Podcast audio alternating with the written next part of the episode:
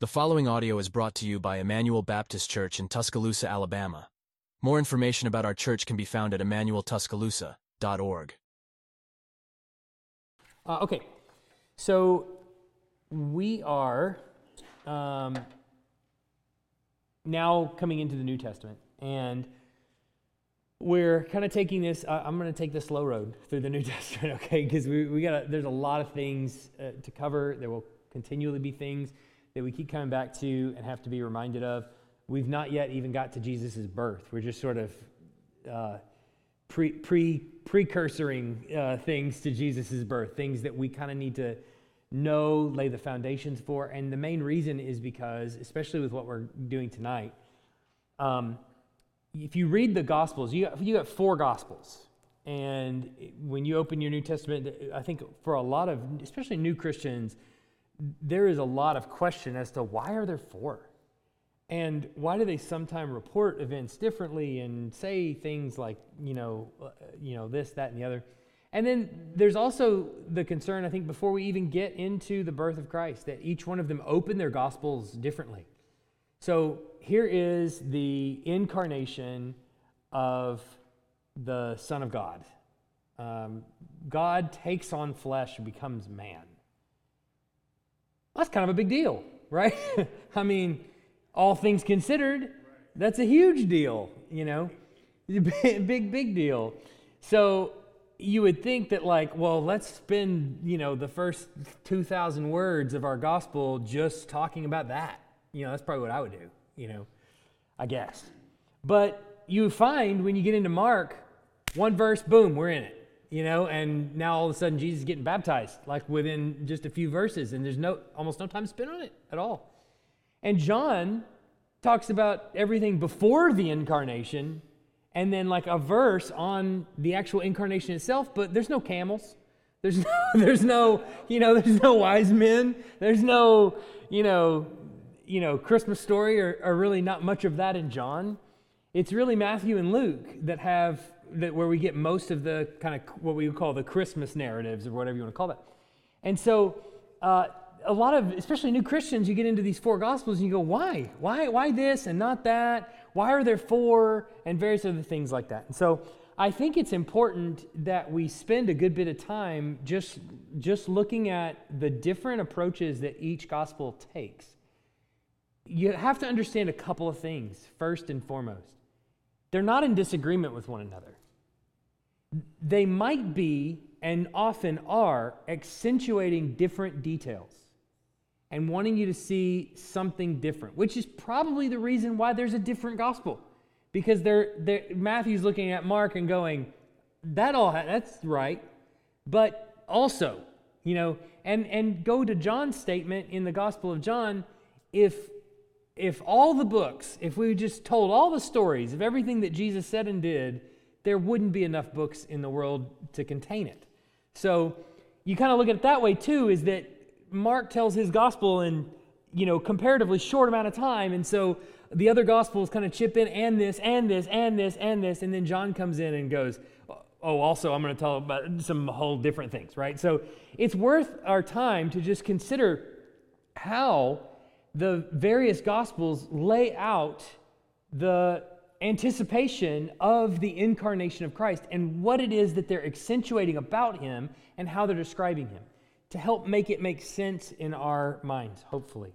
So last week, we looked at the last two weeks actually, we looked at Jesus being listed in the first verse of Matthew as the son of Abraham and the son of David. So two weeks ago was the son of David, and then last week was the son of Abraham. Uh, no, I, I think I strike that. Did I? I can't remember which one I did in which order. I think I did David last week. Anyway, um, he so he traces the lineage of Christ all the way back through Isaac, through Jacob, and through Judah, which basically sets Jesus up as the fulfillment of the Abrahamic covenant. So Jesus is coming in not just merely as one born king of the Jews, that was two weeks ago. He's the son of David, he's born king of the Jews, but also one who is going to fulfill the Abrahamic covenant.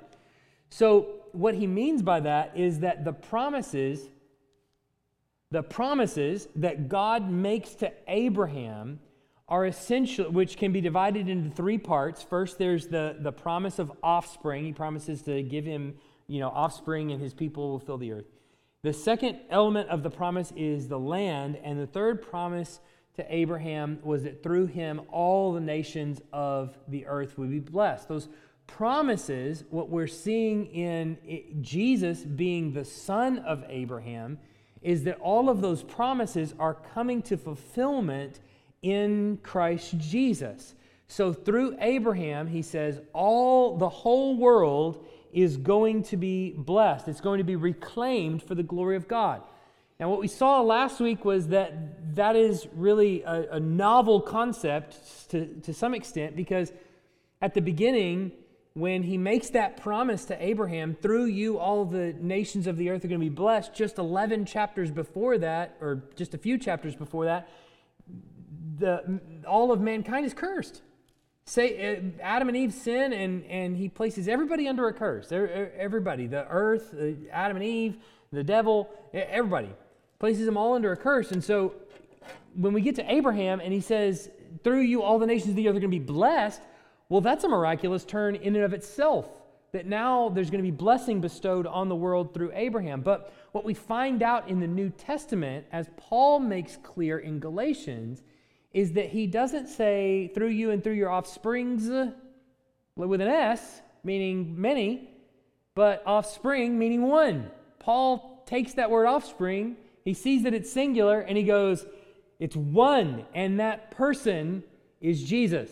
That's who he's talking about. The promise came to be fulfilled in Christ. And so all the promises of God find their yes, their affirmation, and their fulfillment in Jesus, Paul says.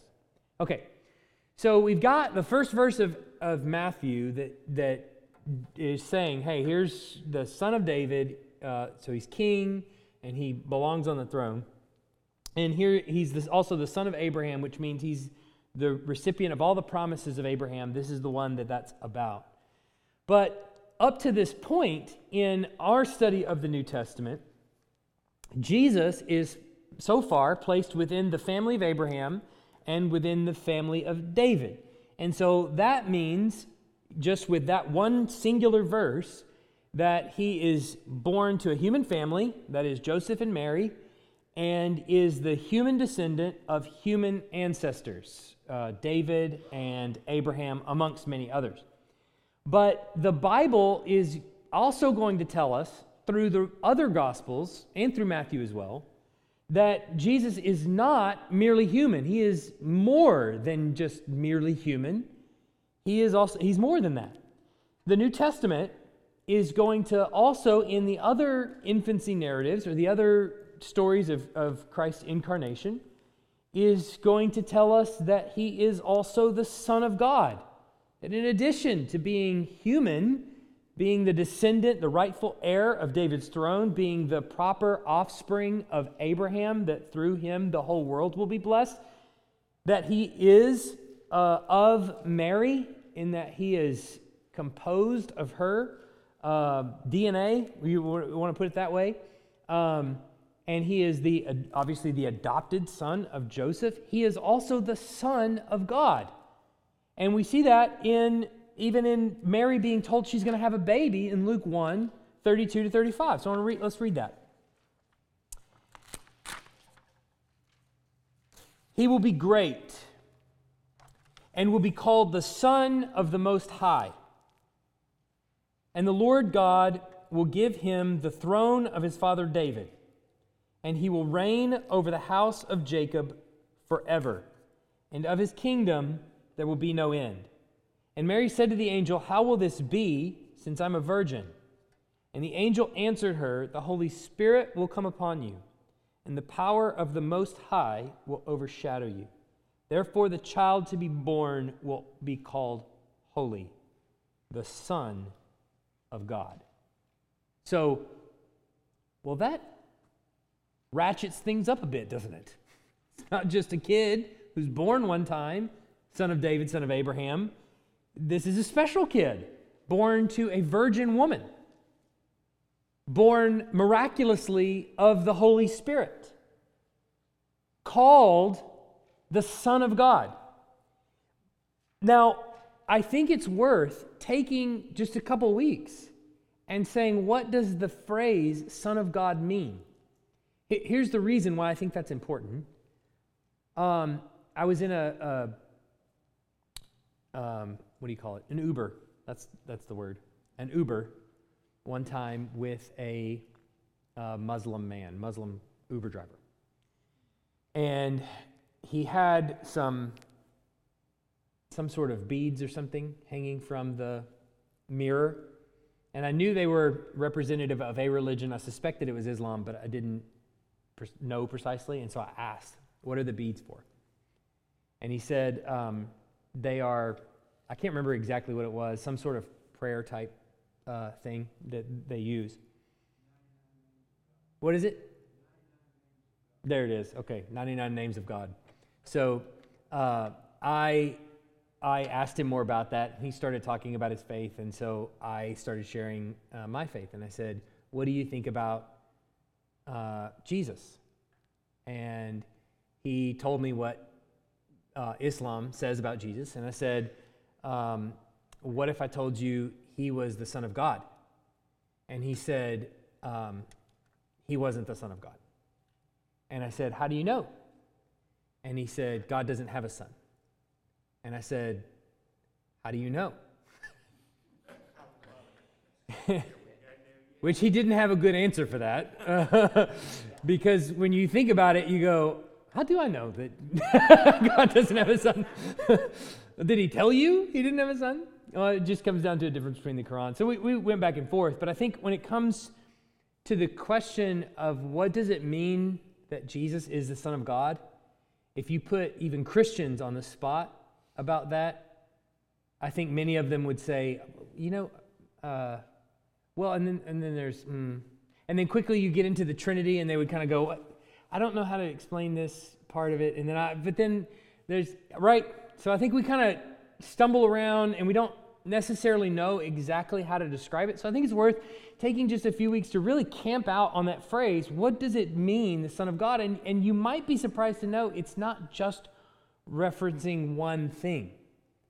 That it, it, it actually has, there's, there's a range of things that it means. And they're all incredibly profound, but I think they also help us understand the Bible a little bit better once we understand what's being said about him, some other pieces of scripture might start to click in place. Some other things might start to make a little bit more sense um, that he is called the Son of God. So remember, when Jesus poses the question, because you might have a question, well, does it really matter? I mean, does it really matter uh, what we think about Jesus and his sonship? uh, of God. When Jesus uh, posed the question of the sonship of the Messiah to the Pharisees, they answered. So he, he asked them, who do, you, who do you say that the, that the Son of Man is? And he says, The Son of David. This is how they answer. And so then he asked, How can he be David's son and David's Lord? That is the question that he returns to them. This is in Matthew 22, 42 to 46. And I, I want to Let's just read that. What do you think about the Christ? That is the Messiah, the anointed one, king, if you will. Whose son is he? They said to him, The son of David. He said to them, How is it then that David in the Spirit calls him Lord, saying, The Lord said to my Lord, is a quote from a psalm, Sit at my right hand until I put your enemies under your feet. So the Lord said to my Lord, is David speaking. The Lord said to my Lord, If then David calls him Lord, how is he his son? I, I did something, Robert. I hit something on this because I almost dropped it, and I don't know what that was. All right. Um, but it's a cool trick, right? Uh, so. Um, so if you get what, what G, the question Jesus is asking here, they, it's always been interpreted, this psalm has always been interpreted as a messianic psalm.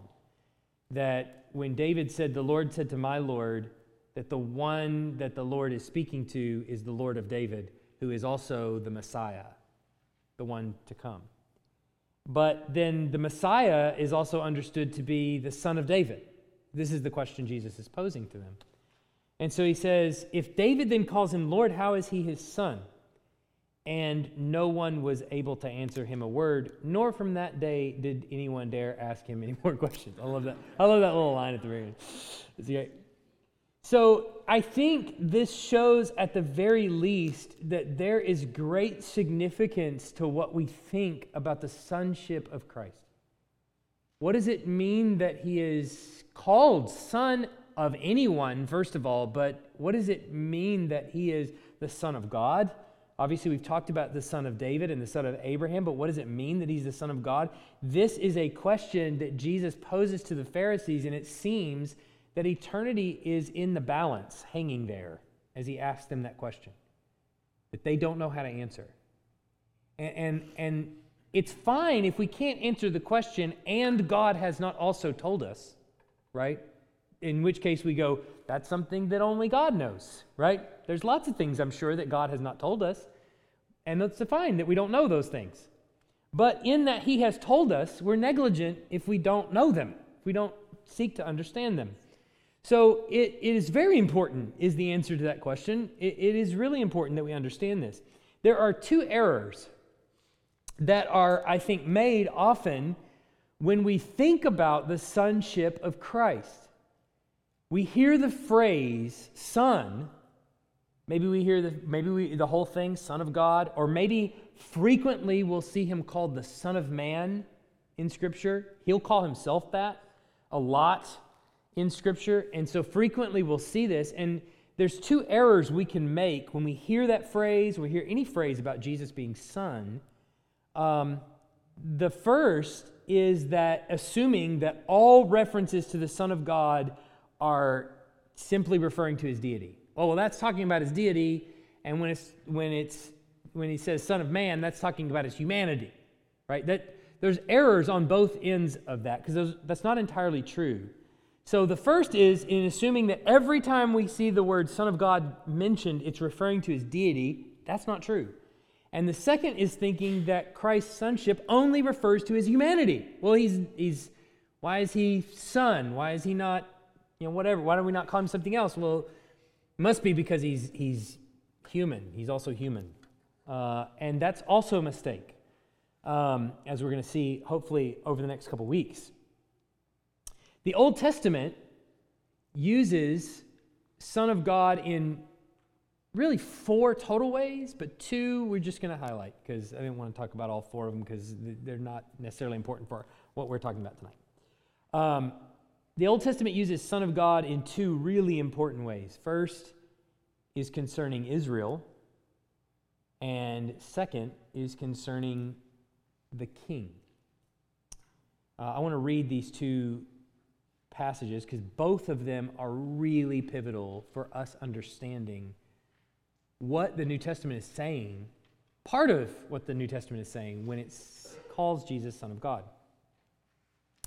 Um, look at Exodus 4:22. This is God speaking to Moses. And then you shall say to Pharaoh, Thus says the Lord, Israel is my firstborn son. This is also when he's you know, beginning to, he, he's going to say the same thing later on when he's beginning to uh, bring on the 10th plague. But um, 2 Samuel 7.14, this is God making a promise to David. This is what we call the Davidic covenant. It's part of it. It says, I will be to him a father. He's talking about David's son. I will be to him a father, and he shall be to me a son. Well, that's all well and good, but then, and so we're like, okay, that's Jesus. Is he talking about? Well, not so fast. When he commits iniquity, we go, oh, well, he's not talking about Jesus. I will discipline him with the rod of men, with the stripes of the sons of men. Um, it's too simple to say he's just talking about Jesus there, right? Obviously, because then he talks about him uh, committing iniquity and disciplining with the rod and all that kind of stuff. He's, he's really talking about the entire line, the whole line of David's uh, progeny, his sons, essentially. He's talking about a kingly line that's going to come from David. One of those, the, the final one, is going to be Jesus, but uh, and he is certainly going to be the Son of God. But um, all of them are considered his son. In, fact, if you were to just take a survey of many ancient Near Eastern cultures, uh, Egypt and various other places, they would think of themselves, the Pharaoh or the king or whoever was the you know, top dog in the land, would think of themselves as the son of God. They are king, after all. How can a king be born? Well, God has to do it, you know, because look how special I am. You know, that's kind of how they think of themselves. And so for someone to be king was to be, you are leading my nation. This is God speaking. You are leading my nation, and so you are my son. Today I have begotten you, David says in the, in the psalm. So, um, so you know, it, the, the king is, is thought in those, in those terms. So, but what we're seeing is that throughout Scripture, two really important categories for us understanding the Son of God is one, that Israel is called God's firstborn son. And then, second, is at the top of Israel, once they name a king and once God selects his king David, David is called God's son. And the people that come from David's line, once he makes the Davidic covenant with him, are called David's son, are called the Son of God. Okay, now as we turn to the New Testament, to examine the way the writers apply the term, this term to Jesus of Nazareth, it seems very clear that they're demonstrating how he fulfills these roles. Keep in mind, this is part one, okay? So we're, we're, we're coming to the way John describes him eternally, co eternal with the Father, and things like that. We're coming to that next week, but this week we're just focusing on these two aspects of it. So the New Testament writers are keying in on Jesus being the Son of God, and they're, they're looking back at the Old Testament and they're seeing Israel being called the Son of God, and they're seeing David being called the Son of God, and they're looking at Jesus and they're saying, He is the Son of God. And some of that's going to be a little bit clearer in just a minute. So, Jesus is then going to fulfill the roles of both Israel as the Son of God and David as the Son of God. So we'll see this in the New Testament with the first use of son and it's indirect. It's in Matthew 2:15. Remember Herod comes in and he decides to kill the babies. And uh, in a, in a dream, Joseph gets wind of it and is told to go to Egypt, flee to Egypt because Herod's about to kill all the babies in the land, two years of age or under. And uh, so, he, so they go, they flee to Egypt. And then it says this at the end of that, they're fleeing to Egypt. It says, and the family, Mary, Joseph, and the baby, remained there until the death of Herod.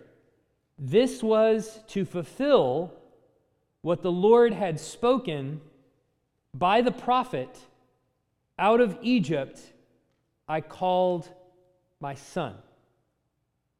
So it's, it's sort of an indirect reference to Jesus being God's son, but it's about Jesus. And Matthew is looking back at the Old Testament and he's saying that back there, this, this verse is fulfilled now because Jesus was sent down to Egypt. Okay? I want to read you the verse that he's referring to. It's out of Hosea. It's Hosea 11 1.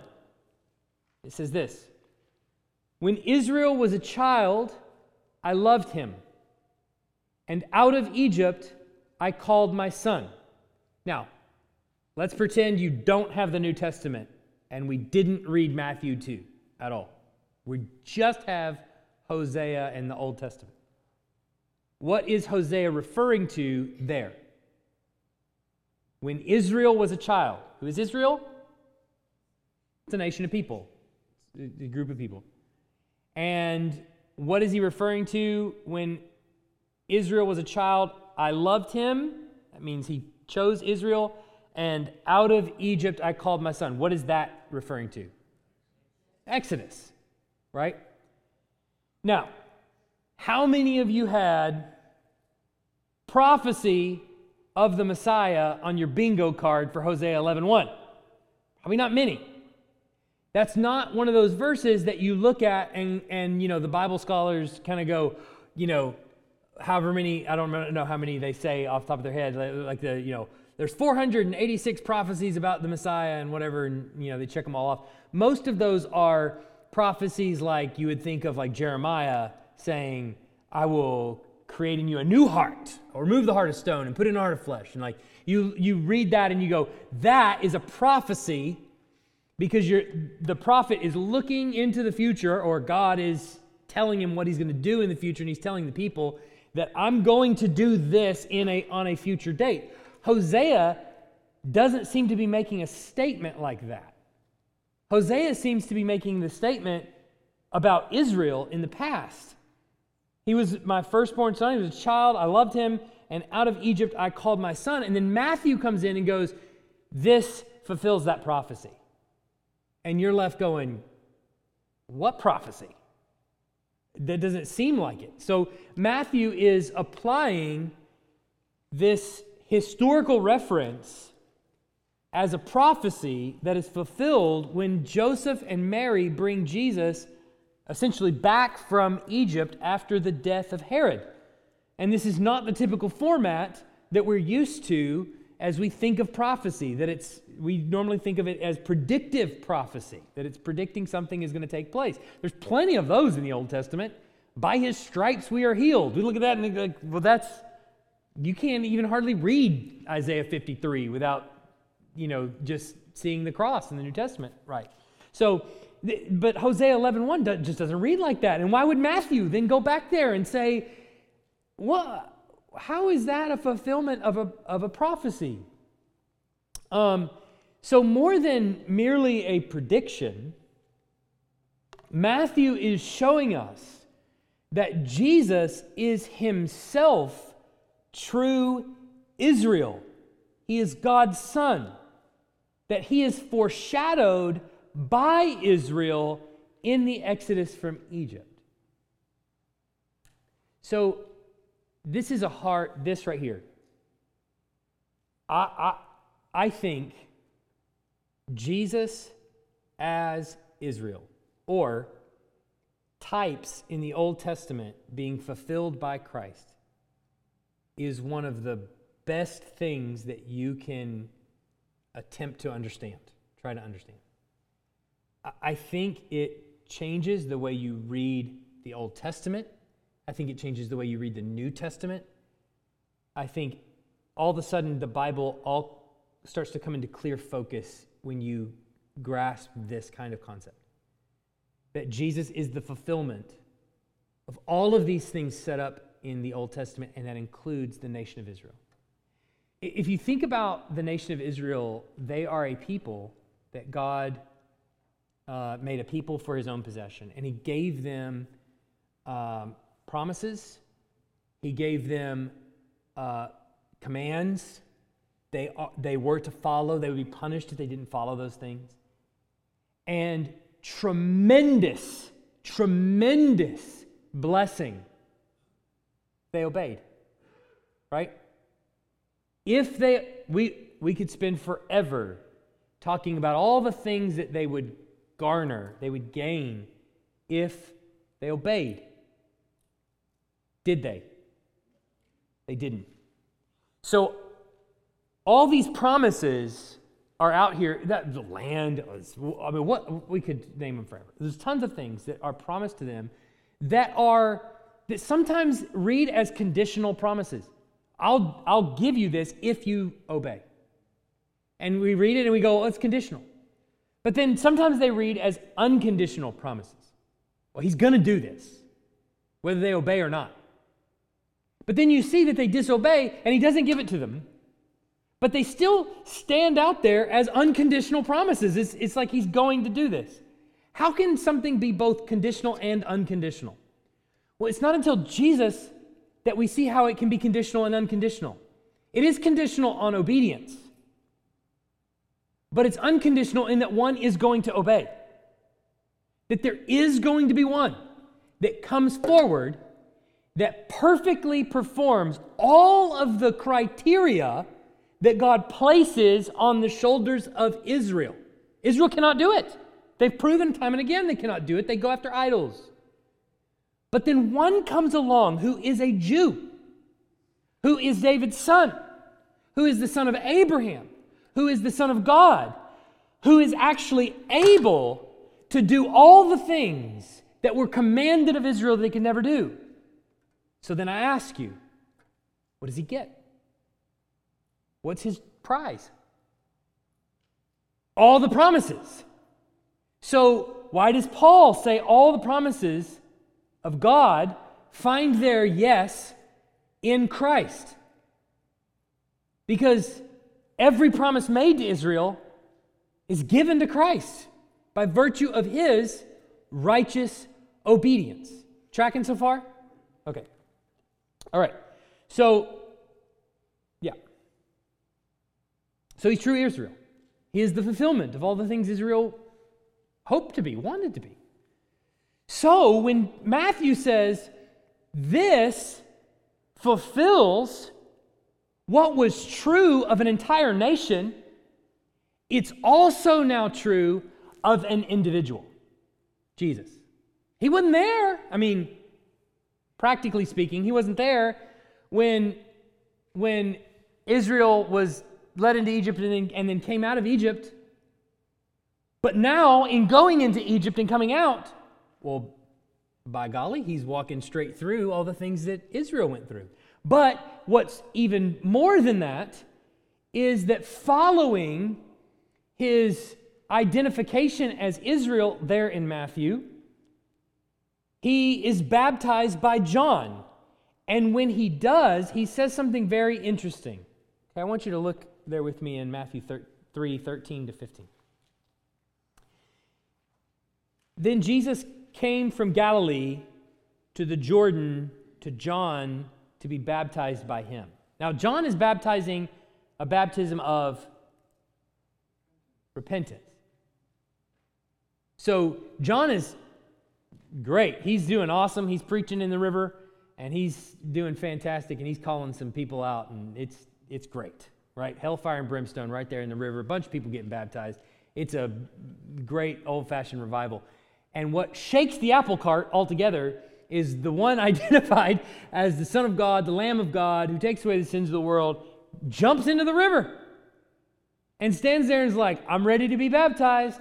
And John's like, Wait, what? So he says, John would have prevented him, this is verse 14, saying, I need to be baptized by you.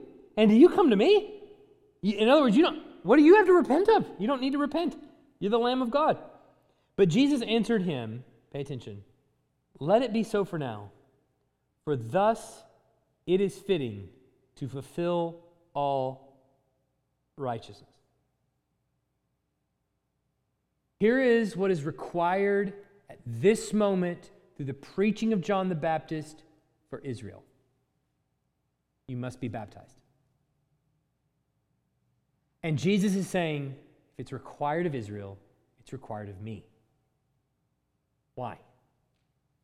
Because he's Israel. He's truly Israel. But further than that, not only is he representative of Israel as a whole, Israel is called out of Egypt. What do they go through when they go out of Egypt? They go through the Red Sea, they go through the sea. Uh, they go through the waters. Jesus then goes through the waters. What happens right after Israel goes through the waters? They go out into the wilderness where they are tempted by the devil for 40 years.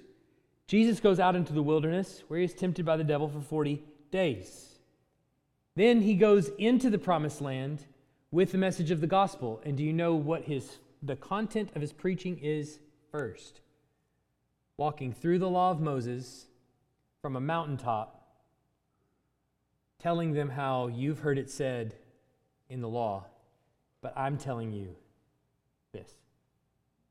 Taking the law of Moses and showing what it actually looks like when it's truly fulfilled. They come to him and they say, You're throwing out the law of Moses. he says, Don't accuse me of throwing out the law of Moses. Every I will be dotted, every T of the law will be crossed. It will all be fulfilled by me.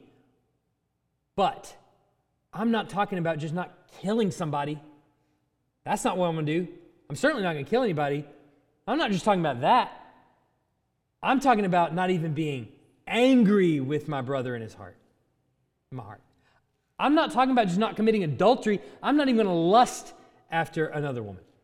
So he's walking through what, it, what righteousness really looks like when it's fulfilled. And he gets down to the end of chapter 5 in verse 48, and he says to them, You therefore must be perfect, even as your heavenly Father is perfect.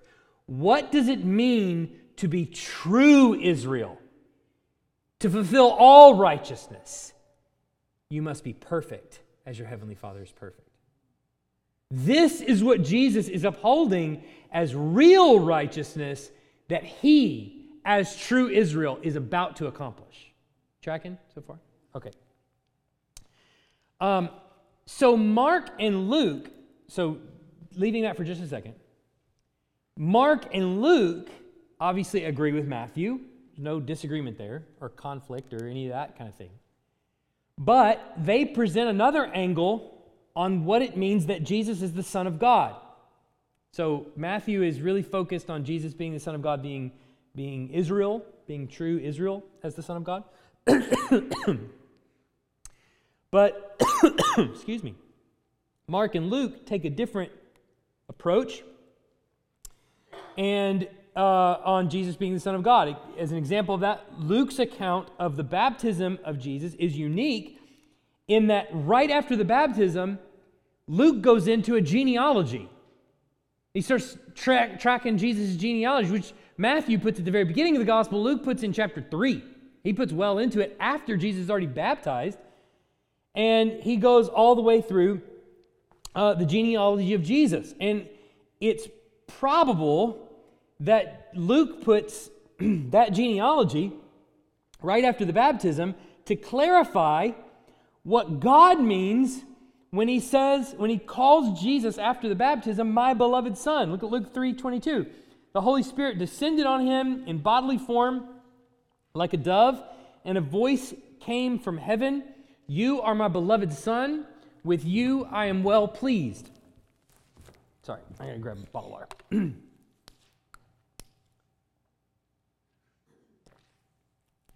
All right, so then right after he says that, Luke then goes into a genealogy of who Jesus is and track, tracks his, his genealogy of what that means that he's, he's his son.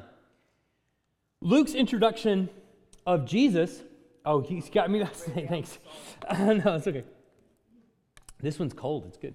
Um, so, Luke's introduction of Jesus uh, through the angel to Mary is where I'm at, uh, indicates that Jesus, being the Son of the Most High, is the fulfillment of the promises to David. We saw that a couple weeks ago there in 2 Samuel 7 12 to 14. Um, so the Son of David is the Son of God, and that the Davidic prince, this one coming forward, is going to fulfill the role of Israel as God's son. But then, when he gets to the genealogy, Luke does it a bit different. He starts with Jesus for one, and he works his way backwards. That's one thing he does. There's some other things he does we're not going to cover it until we get there to the genealogy, which we're not there yet. Um, the, the, another thing that he does is he tracks his lineage uh, all the way, obviously, through Israel's history, but then all the way up to Adam, and he identifies Adam as the Son of God. So Luke uh, 3:38. The son of Enosh, the son of Seth, the son of Adam, the son of God. So he, he tracks Jesus' lineage after he is called in baptism, This is my beloved son with whom I am well pleased. He tracks his lineage then back through Adam, who is the first, really, son of God. Um, okay, so thinking about that for just a second, Mark, following his depiction of Jesus' baptism, uh, Jesus is driven out into the wilderness where he is not only tempted by Satan, but he says that he was out there with Satan and the wild beasts. Which is weird, right? Look at Mark 1 12 to 13.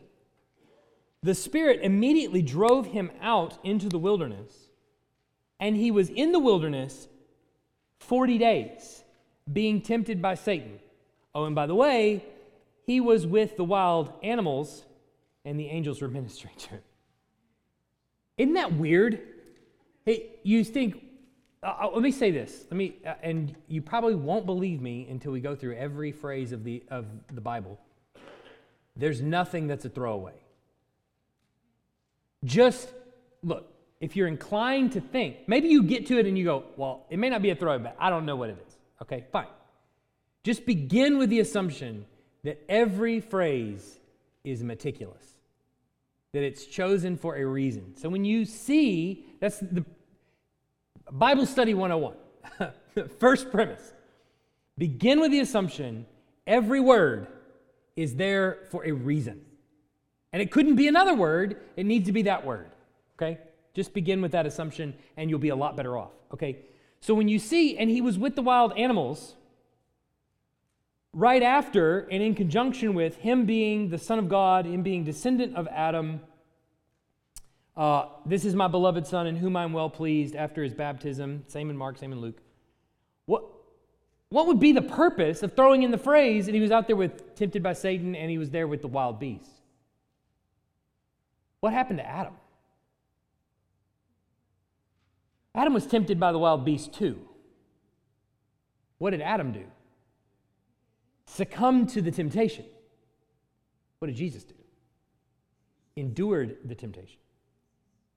So there is a, a theme running through what it means to be the Son of God. And we've seen some of that fleshed out as, this, as the Son of David. He is an heir, he is a king, he is a descendant, he is rightful heir to the throne, so he is that. He is Israel, they're also called the Son of God. So he is, he is Israel. He is true Israel. And Matthew shows him walking through all the things that Israel does. But Mark and Luke also, in addition to those things, say, yes, he's all those things too. But like Adam was the Son of God, Jesus is also the new and better Adam. Unlike Adam, who is in the garden and is tempted by the serpent and succumbs to the temptation. Jesus goes out into the wilderness and is tempted by the devil himself. Taken to a hilltop and shown the kingdoms of the world. Taken to the top of the temple and said, uh, Don't throw yourself down. In the midst of, at the end of, the 40 days of hunger and fasting will turn these stones to bread. Tempted by the devil himself, and he doesn't give in.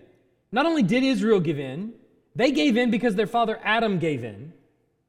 But Jesus, the true Israel, walks through the same wilderness, the same temptation, the same everything that's required of Israel, except even to a greater degree and not only doesn't succumb to the things that Israel did, but endures without sin.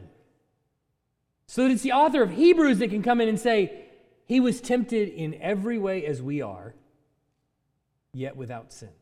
We don't have a high priest that's not able to sympathize with us in our weakness. He made himself weak.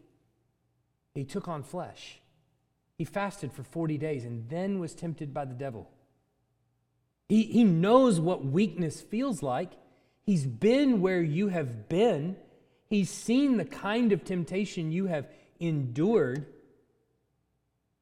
And yet he did it without sin. And that makes him our high priest. That makes him qualified to be our high priest because he dominated the wild beast unlike his father Adam, or unlike Adam. So Jesus then, to summarize all that, is the man who stands as true Adam, as the ideal son of David, true David, you might say, true and faithful Israel. This is why the promises of God made to Israel, made to David, made to Abraham, and even, yes, the promises made to Adam find their yes in him. He, as one man, fulfilled all the stipulations of all the covenants throughout the Old Testament. Then the question remains well, how is he able to do that? Well, that's where John's going to come in. Well, the rest of the Gospels are too, but that's where John's going to come in at the beginning of his Gospel and set how is he able to do that? But we beheld him as the only begotten of the Father, full of grace and truth. Um, so, questions?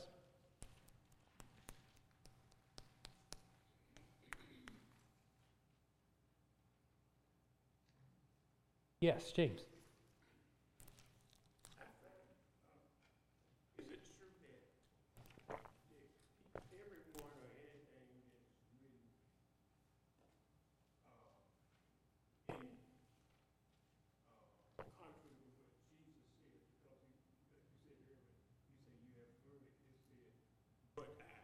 Mm-hmm.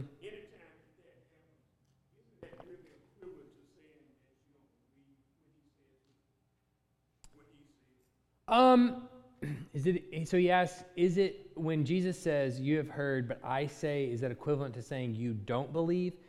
Um, I, w- I would say, let me say no, but let me qualify that. that I, it's not that I think that the people there believe him and are taking him at his word.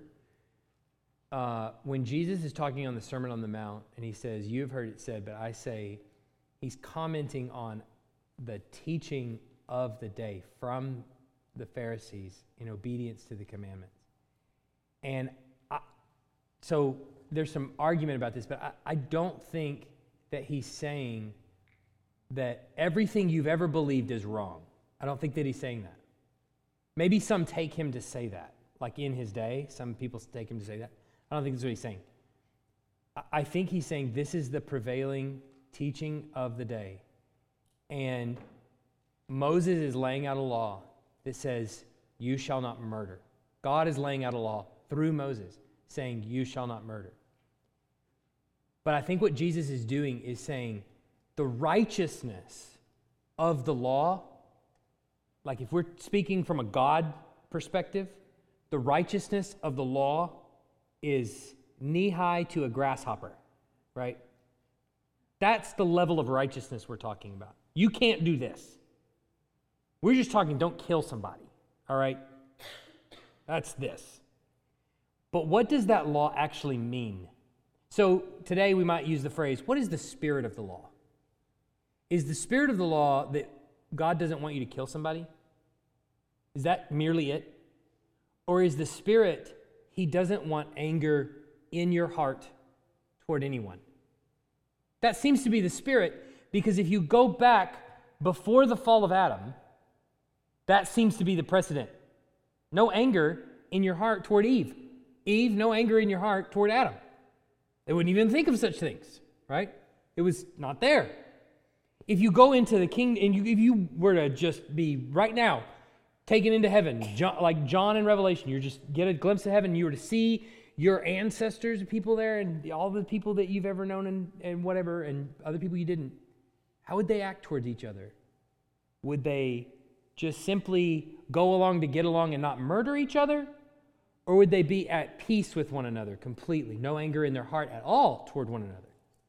Well, it seems to be then that what Jesus is saying is you've, you've heard it said this in the law of Moses. And, and that's what the law of Moses says. But I'm telling you, that's not even close to God's righteousness. God's righteousness is here. So when you accuse me of not doing the law of Moses and throwing out the law of Moses, not only am I going to cross every T and dot every I, but I'm going to fulfill the law so much that it is God level righteousness. That's why at the end of 5 he says, You must be perfect, therefore, as your heavenly Father is perfect. So he's, he's telling you, I'm not here to abolish the law, I'm here to fulfill it. I'm here to actually fulfill the, the full thing, the whole picture, not just the little tiny bit that you've been given and can't accomplish. Does that, that make sense? So I think I don't think he's necessarily saying you just don't believe me. You know, I think he, I think he's introducing what he's doing in his ministry and why it is that you should repent for the kingdom of heaven is at hand, which he says in chapter 4. So that helps. Timothy, very quickly, because we got to go.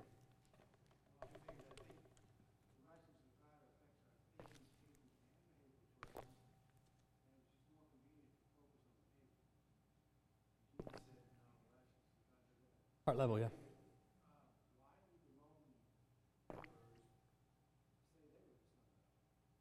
Yeah, well, they thought they were.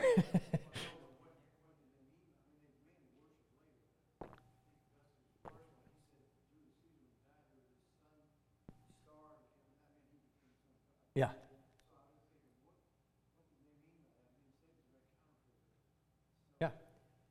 Yeah. You'll, you'll hear frequently in um, a, lot of, a lot of atheistic No, the New Testament is is taking the Son of God that the pagans mean, and they're he's they're blowing it up to even greater proportions. The, the you know Julius Caesar means that he is God has created him, that he is descendant from God, and he's that's where he belongs in the pantheon, you know, or whatever. Um, but you know you'll see this frequently in all kinds of atheistic literature. Is uh, well, lots of people claim to be resurrected. Lots of kings claim to be resurrected and be born of a virgin and all these kinds of things. And yeah, there's an adversary called the devil. And what kind of lie would you create? But not only that, the New Testament is, is actually showing you that all of those narratives that have been about kings before were false. That's what the New Testament is saying.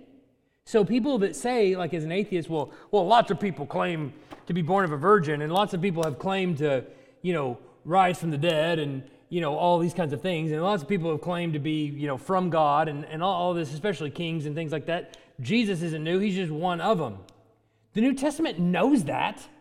Some of them were before Jesus, and some of them were after Jesus, but the New Testament knows that that's the world's depiction of a king they know that and they're saying, yeah. But if you open Julius Caesar's tomb, you know what you're going to find? Bones. If you open Jesus' tomb, you know what you're going to find? Nothing. That's the difference. And honestly, if the bones of Jesus were still there, we wouldn't even have a New Testament. So they're making a point about that very thing. And they're saying, yeah, there's been lots of narratives. All of them are false. This one actually is true. So they're commending that to you. So it's, it's intentional. Believe me. Let, let's pray and let's go. Heavenly Father, we're grateful for a time that we can spend together just thinking deeply about Jesus as the Son of God. Uh, I, I pray that you help all of these things just seep in as we uh, turn page after page after page of the New Testament. Um, no doubt, many things that we will never talk about or that I don't understand. Um, but I pray that the things that we are able to see and able to glimpse, they seep into our hearts deep down, not to give us an arrogant kind of puffed up sort of knowledge, but a knowledge that draws us closer into you, deeper into worship. We pray. In Jesus' name. Thanks for listening. If you live in the Tuscaloosa area and are looking for a church, we'd love for you to visit. Our service times are Sunday mornings at 10:30 and Wednesday nights at 6:15.